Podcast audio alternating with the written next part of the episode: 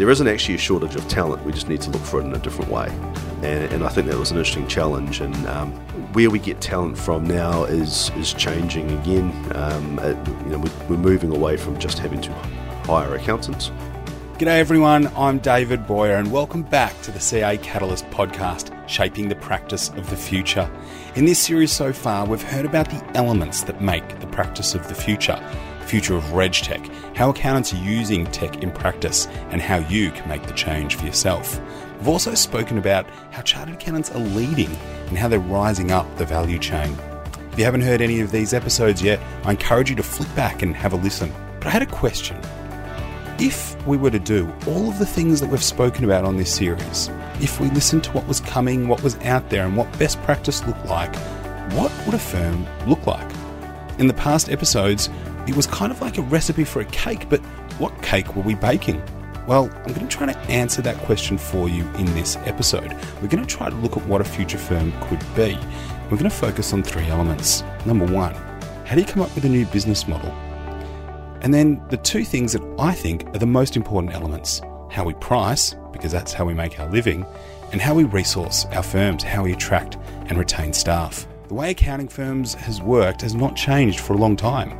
We hire staff, they record their time in six minute increments, we multiply that by a rate that would produce a profit we're happy with, often it's a 30% net profit margin. We tally those hours up, decide if we can get the client to pay that rate, and issue an invoice. The work we applied this to was mostly tax compliance and annual accounts. Special work, done mostly by partners, included helping the setup or exit of a business, arranging bank finance, offering referrals to other professional service providers, or just being a sounding board for the business owner. But with the cloud, data and information has been democratized. More businesses have access to more information, and the market is starting to ask more from their accountants. This represents a big opportunity for us. The market, though, doesn't necessarily want to pay for this new type of work in six minute increments. In this episode, Business Model Innovation, we're going to hear from accountants doing things differently.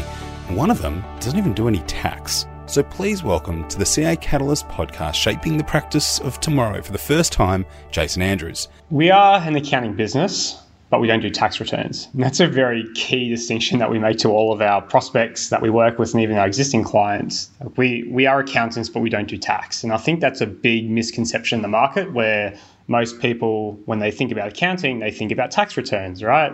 It's always in the Sunday barbecue. If you tell someone your profession, like, oh, I haven't done my tax return in last year, and they talk about what can I claim, it's like, oh, to be honest, I wouldn't, I wouldn't know nowadays. Like, I haven't, I haven't lodged a tax return for anyone but myself and my parents in about seven years. Um, and I think changing the fundamental idea of what accountants do for businesses is, is, is part of the narrative that we try to adopt and, and, and share to the market. So, what do we call ourselves? What we do is we call it operational finance. And so, when we say operational finance, we're very much embedded with our clients' operations in terms of helping them design the, the processes, a lot of the, uh, the financial infrastructure they have in their company. Um, and obviously, we're accountants, so we help manage their finance function. So, part of that finance function is bookkeeping. So, we do do bookkeeping, as, as it, bookkeeping, as everyone knows, underpins the entire finance stack of a company. But then it starts from there and moves into things like cash flow management, um, KPI development, helping them streamline systems, automate processes, um, etc. We have two primary services. There's we call it overall there's like bookkeeping, which is fairly transactional, fairly predictable, and then there's kind of more advisory type engagements where you're building models from scratch. Uh, you're trying to help someone problem solve uh, clients with their pricing, for example, or more strategic financial projects. And so how I like to think about that is there's two types of overarching work, right? There's algorithmic work and there's heuristic work. Algorithm, algorithmic work can be described as any type of work which involves process. Like there's a known outcome, there is a guideline, there's there's an answer. There's, the outcome is very binary. It's either right or wrong. Account most of accounting work is algorithmic work by nature. A tax return is either right or it's wrong. Um, you know, a set of accounts, a balance sheet is right or wrong, right? That we, we understand this. Heuristic work, on the other hand, is something is type of work which requires critical thinking. There's no uh, there's no playbook often. You're often working in grey areas. And this is really requires um, a bit of EQ, uh, emotional intelligence, um, empathy of the client, but also critical problem solving uh, about a particular issue. Examples of heuristic work might be a client has issues with pricing, how should they rethink their pricing structure? Um, again, there is no answer on how much you should charge um, for your services or your product. Um, so it involves, um, you know, understanding the market, understanding the business, uh, and, and, building a case, um, building a formula from, from there. So. For many, what Jason has done is inspirational. He views his company as a company, not as a firm, not as a partnership, and he actually takes the approach that many of our most successful clients probably do in their service businesses. He does a great job of what many think business advisory is, and so I asked him if we were to think like you, Jace, how could we run our businesses like yours?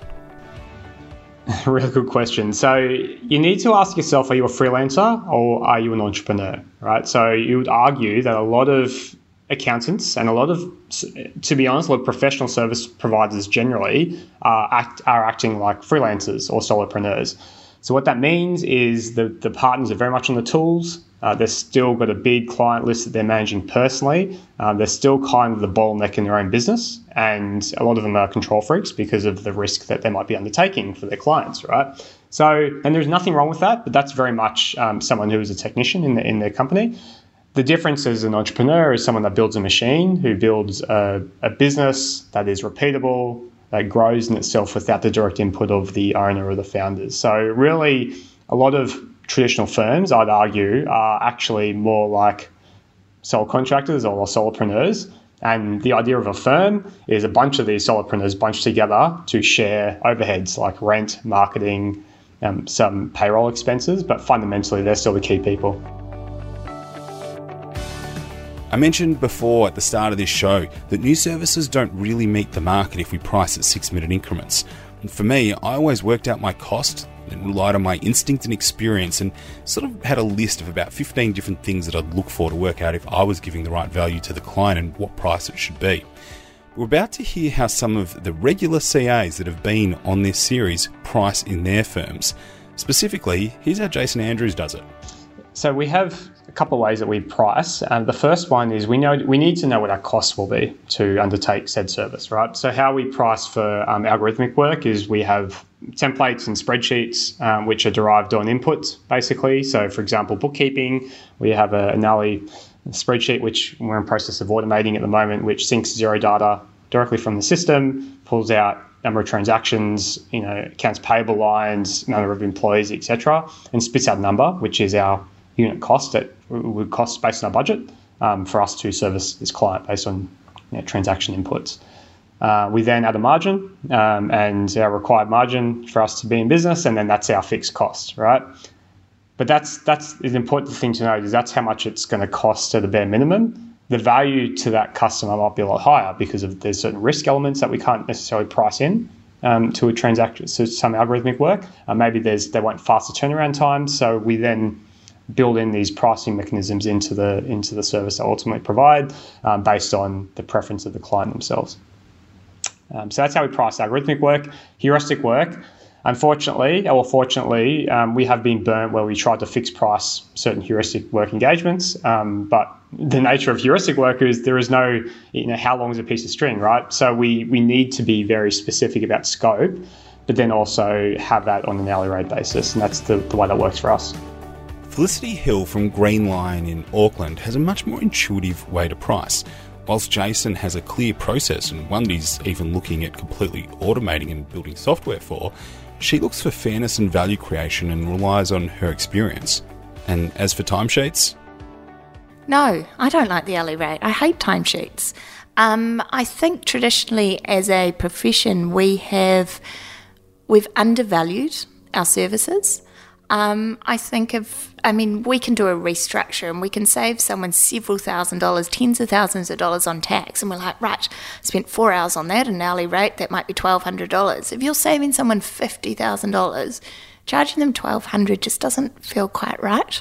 So I think I, I'm I'm desperately trying to get rid of them in our practice. I think it will be a little bit of a longer, um, longer sell, but I think if we think about the value that we're adding to our clients and then price it based on that, I think we're going to see a much better one um, reception from our clients in terms of what we charge, but also um, from our team members in terms of feeling valued. Um, I base it on previous experience, which is not very helpful for people starting, but I mean, I know the client's financials. I know probably what they're willing to pay. Um, I know what bills they might have grumbled about previously.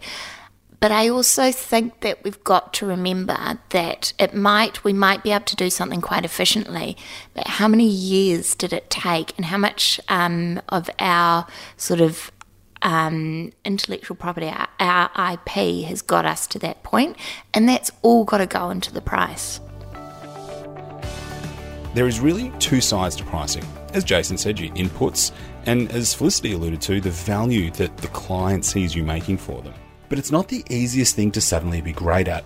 I went to New Zealand to meet with Luke Kemeys. Luke is a fascinating guy. He won the 2019 Young Chartered Accountant Regional Advocate Award for Auckland, where his firm nextAdvisory is based.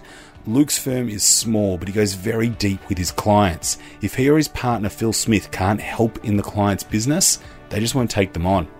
He uses his spare time that technology and automation have given him to bring that same type of innovation and entrepreneurship to New Zealand's racing industry, and he's a really interesting guy to follow on Twitter. Actually, both he and Jason Andrew, who started this show, are excellent examples of accountants using LinkedIn to get their skills and personality across to prospective clients. Luke took a trial and error approach to finding the best pricing option for his firm. So typically we'll we'll map out what a client's going to need on the compliance front over the next 12 months and then break it down into uh, a monthly payment which isn't world breaking but typically that's just around proactive tax planning, annual accounts, GST review, uh, incidental queries, etc.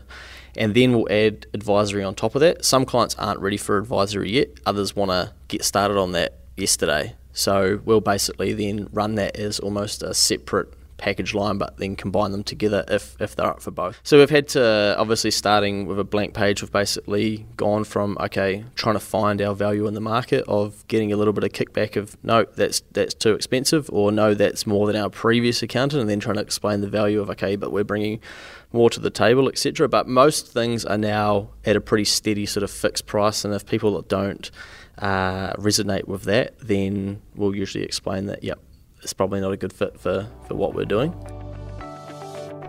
I feel I need to warn you. I've been value pricing for five years and it's hard. You'll likely get the first few wrong, and you kind of need a mix of clients on it to give you a strong average profit because some months, especially if you're monthly billing, clients will need more of you than less. Accountants are clearly trying value pricing, and like Felicity, Mike Atkinson from Bellingham Wallace in Auckland is also pricing for value. I visited Bellingham Wallace and found it had all the trappings of a traditional suburban 30 staff firm, but they're moving up the value chain and into an automated world under Mike's leadership. We still have timesheets. We're still, uh, you know, we're still stuck in the world of um, capturing all of that time, but but a lot of the pricing is more value build. So we will uh, have set it's kind of a stable of products or, or, offerings that we will do for clients. So when I'm, when I'm pitching for work, I put together a proposal document which has a bit of a pick and mix on some options for a client, uh, and and I tend to encourage them not to do everything at once because a that might add to a lot of price, but b it, it also just doesn't. You don't have enough time to do everything. So so we create a stable so they go on a, a, a journey over a period of time, and so they're buying throughout the entire year. Uh, I find it's a lot easier to sell once and sell big and rather than having to go back time and time again to, back to the client.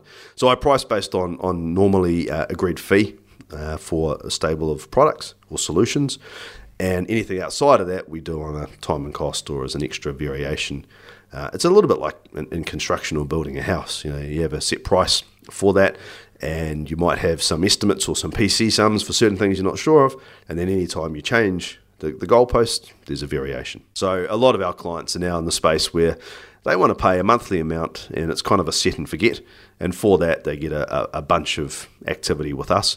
And, and we normally would make sure that you know uh, as we're going, if we're going over that time, or if we need to adjust on the fly, then we have conversations when required.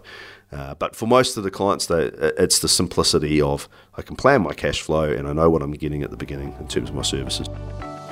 I guess to summarise the way our guests have been speaking about pricing, it's really about continually using your experience to improve the margin you can earn, which is why I still like timesheets, whilst getting a fair reward for the value you create. Until one day you'll find a pricing mechanism and have enough experience that it works for you quite easily. One value that I think is critical in pricing, though, is transparency. If you succeed in articulating what you do to your client, then you won't charge for value you can't create, nor will you undercharge for your efforts. Pricing is important, but throughout my journey, I've found that the number one problem facing every accounting firm isn't implementing automation, advisory, isn't managing change. We get a lot of help for that, and CA Catalyst is a great place to start to learn more. The biggest problem is attracting great staff. Five years ago, I set up a team in the Philippines, and both Jason Andrews and I feel the same way about this. Chartered accountants are a global business. There's a global talent pool, and we can access it. Let's have a chat to our guests about how they approach recruiting and retaining great talent for their firms. Yeah, we're still hiring um, in that, but yes, what we're looking at is we're looking at people with business experience and with some life experience. Um, obviously, if they've got an accounting degree, a CA qualification, then then they've got that accounting intellect. But we want some people with some runs on the board, someone that's done something different. I don't think that necessarily means they're old. Um, you look around the ice house here, most people that have started these businesses are 18, 21 years old. They look 12, some of them. But um, yeah, it's, it's having that experience, doing something different as opposed to just gone through that traditional route. We all know there's a shortage of accountants and um, we've got, we pull on our networks. We, um, we do use recruitment agents, um, but to be honest, that can be a little bit hit and miss. Yeah, pulling on our networks is, and we're getting our brand out there slowly. So um, the idea is hopefully that they'll then start to come to us. I asked Felicity to outline her approach because I kind of liked her. Get really senior people here who are really good at dealing with clients and use the global talent pool that Jason and I tap into. Have a listen, though, to how her new business model has impacted her culture and the way she has to retain staff. We actually merged with a um, merged two firms together at the beginning of April 18, and it did have an impact on those that were perhaps more traditional accountants. Most of them aren't with us anymore, um, but they're great accountants. But the level of work now that we're doing in our office is that advisory, it's the client facing. It's not the people that sit behind their desk and just punch the numbers. So um, it was kind of, if I'm going back to our Green Lion theme, a little bit of natural sort of selection in a way. Um, but those people are, I mean, we've just actually put one into a client um, this week because they're really good at that sort of numbers. Um, so it, it's had an impact on some people, others who get it and who are just want to do that higher level work, uh, they love it. They think it's brilliant. Some accountants start their firms and learn as they go. But Jason Andrew from SBO, who we started the show with, was very strategic. On day one, he knew how he wanted to build his business, and so had a global view when it came to attracting staff. So we have, uh, I guess, a structured team where we use both, you know, onshore accountants, uh, and we also have um, we're also supported by a team of accountants and bookkeepers in the in, in India and uh, in the Philippines. So again, the way that we designed the company at the beginning was, uh, you know, there's there's a pool of talent globally that we can have access to, and again, by designing our company day one as being a fully online distributed business, why not? Why you know we have no restrictions to access that global talent. So that was always the, the kind of ethos behind our business. So yeah, so we employ um, teams in here in the Philippines, and listen, they don't just do the boring data entry work. We employ financial analysts um, who are, you know, MBA, investment bank backgrounds, who are pumping out financial models for us and our clients, um, who who are there, and they do, you know, to, to find someone that could do that in Australia or locally, it's it's you're either paying significantly a lot more, or you just can't find the people. There's a big skill shortage. So um, we're accessing talent overseas, um, and but of course our clients still want local presence. They still want people who understand their business from a culture and contextual perspective. And so we also employ accountants in Australia, um, a lot of stay-at-home mums who. Uh, who have had a career in, in, in big big four, big eight accounting firms, had children, and looking to migrate back into the workforce in a more flexible arrangement. Um, so we, that's that's the Um, they're kind of target employees that we work with, um, and their role is uh, customer service, making sure the work's getting done, um, making sure it's done accurately, but also again helping them focus on the heuristic work, not the algorithmic stuff. You know, bookkeeping can be done by anyone. Educating a client on how to read a balance sheet can't be done by anyone, right? It, re- it requires a degree of empathy um, and really understand the client, and that's really what their job is. Now, if you're active on LinkedIn, chances are you've received an unsolicited sales message from an offshore provider trying to win your services. And if you're anything like me, you've either politely declined or flat out ignored that advance. Luke Kemeys, though, responded to one and got a great outcome out of it. So we've got a central CA basically, and then he builds a team underneath him depending on how much resource we need, and he can add to that uh, as and when we need. We like to work at a fair bit of speed, which can put a bit of pressure on him to add in the right people. Um, but they'll do basically the bulk of, say, a set of accounts up to 90%, say 80, 90, and then we'll, we'll review it and go back and go, hang on, these are the things we know about this client. And then it'll go back to them, they'll touch it up, and then we'll have the discussion with the client. We were approached by somebody through LinkedIn, basically, uh, very early on in our journey, and he could see where we were going. And he said, Look, I'd love to be the guy that you guys use, and I've got access to people. And so, yeah, that's how that came about. Well, that's the beauty of technology as well, you know, where there's been some things where we're like, Oh, uh, this is how we do this, and had to basically sh- retrain as such. And at the moment, it's just purely been uh, via video conference, etc., like that, that sort of thing, and then actually screen recording and demonstrating, okay, this is our process or this is what we'd like to see. When you communicate well with your client that this is what we're trying to do in the market in terms of free up our time to be able to deliver value add and they know, well, then it's probably no point in you actually doing my tax return or filling out these numbers, etc., or fixing these errors that we've made, is it? It's it's a lot easier conversation. So we're very transparent about it now. I think it is uh, brand yourself well enough to attract the right people to you instead of complaining about your lack of access to the right people. That sounds prophetic almost, doesn't it? Talking to all these accountants and seeing how my own business works, I've learned how important the concept of the right people in the right roles is. Mike Atkinsons explains why this is important.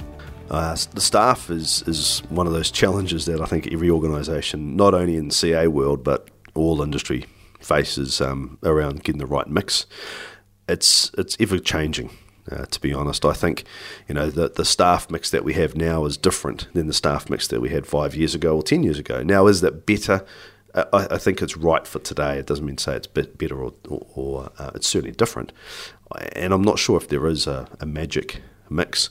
Uh, probably the right mix, though, is around having administrative support along with chargeable support, uh, because I, I, do find that often as accountants we do a lot of work that's low value, and that's that can chew up a lot of our margin or time.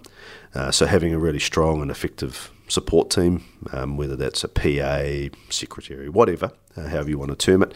But having that, that support team is really important to the overall client team. And then I think having uh, a, a, real mix of demographic in terms of age and experience is important because you know the younger guys get the buzz working with the older guys and getting a chance to be experienced on, on big and exciting jobs and the young guys bring the enthusiasm and the energy that sometimes the older guys might need to keep them going. So you, you kind of need a, a, bit of both, um, but I'm not sure if there's a magic formula. There was um, some great work done about a year ago by uh, chartered accountants, Future Inc. paper around the future of talent. And uh, which, by the way, the Future Inc. paper, just as an aside, if anyone hasn't ever read any of them, they should. There's one around, very first one was around disruption, great publication. Uh, they're available on uh, on PDF. But um, the point of the the future Inc. in the in the future of talent was there isn't actually a shortage of talent. We just need to look for it in a different way. And, and I think that was an interesting challenge. And um, where we get talent from now is is changing again. Um, it, you know, we, we're moving away from just having to hire accountants. You know, we want people that can problem solve, that can communicate, uh, that are good both written and oral uh, in terms of their communication skills, maybe can be good presenters, uh, a good, almost like an account manager. Um, you still need some good technical background and understanding because if you're giving advice to clients, you need to understand what you're giving advice on. But I don't think the traditional pathway uh, of coming through and learning accounting and then becoming a grad and progressing is what we will see in the future. I think it will change. and, and, and I know it already is for a number of organisations. Well, that's our episode on the CA Catalyst podcast, Shaping the Practice of Tomorrow. We've spoken about how to come up with a new business model, how to resource your firm or your business if you're talking like Jason Andrews, and how to price. We've got just two episodes left in this series the mindset for growth and communities, because you are not alone. Of course, if you are a CA member and you want more, head to the MyCA portal and jump on the CA Catalyst community and start a conversation about pricing or staffing or changes you want to make in your business. Or better yet, respond to somebody there who's asked a question. And as I get ready to say goodbye for this episode, I'll leave you with a comment Luke Kemeys made about the impact that's happened to him since using a new business model. Oh, so good. Freed up so much of my time. Um, just such a weight off the shoulders. I've been able to do more of the stuff that I care about inside the business and outside the business. Um, probably like I'm a real entrepreneurial uh, ideas type person. That's that's the that's the danger. Get a bit of time, I get to go down a rabbit hole of figuring out how we're going to implement this technology into our business or into a different client. But I mean that has obviously some awesome impact. But at the same time, you can lose a bit of time. But yeah, it's been it's been so reassuring to find a team that actually can do a lot of the work and just break the back of some of that and, and the speed at which we've done some of the work for clients and especially demonstrating to a new client that we've taken from a uh, previous accountant, okay, we've got your accounts done or to a draft standard already. They're like, wow, we thought this happened in February. And we're like, oh, no, no, no, no. we want to be cruising in January, February.